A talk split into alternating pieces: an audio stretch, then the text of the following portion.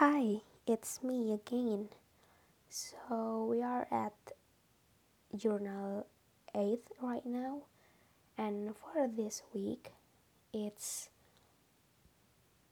cartoon and children's book. So the cartoon that I watch is The Amazing World of Gumball, episodes 2, season 3. The animation talks about the new gym coach at their school who fought against students who bullied Gumball and Darwin. And then it turns out the new gym coach is the bully student's mother. The animation is pretty fun. I really like to watch it at television, at net TV channel.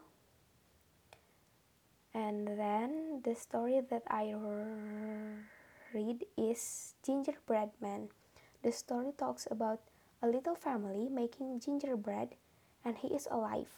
He runs over all the village and makes the little boy, the old man, the old woman, the spotted dog, the hungry crow, the three mowers, the two piglets, and the pony were chasing him. Ended up being eaten by the cunning wolf that tricked him whenever he wanted to cross a river. I don't really like this story because I don't get any moral in this story.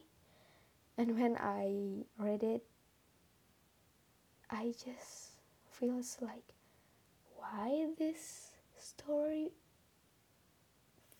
really weird.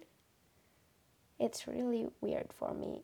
Maybe it's just not my genre of story. So, yeah, that's for this week. Bye bye.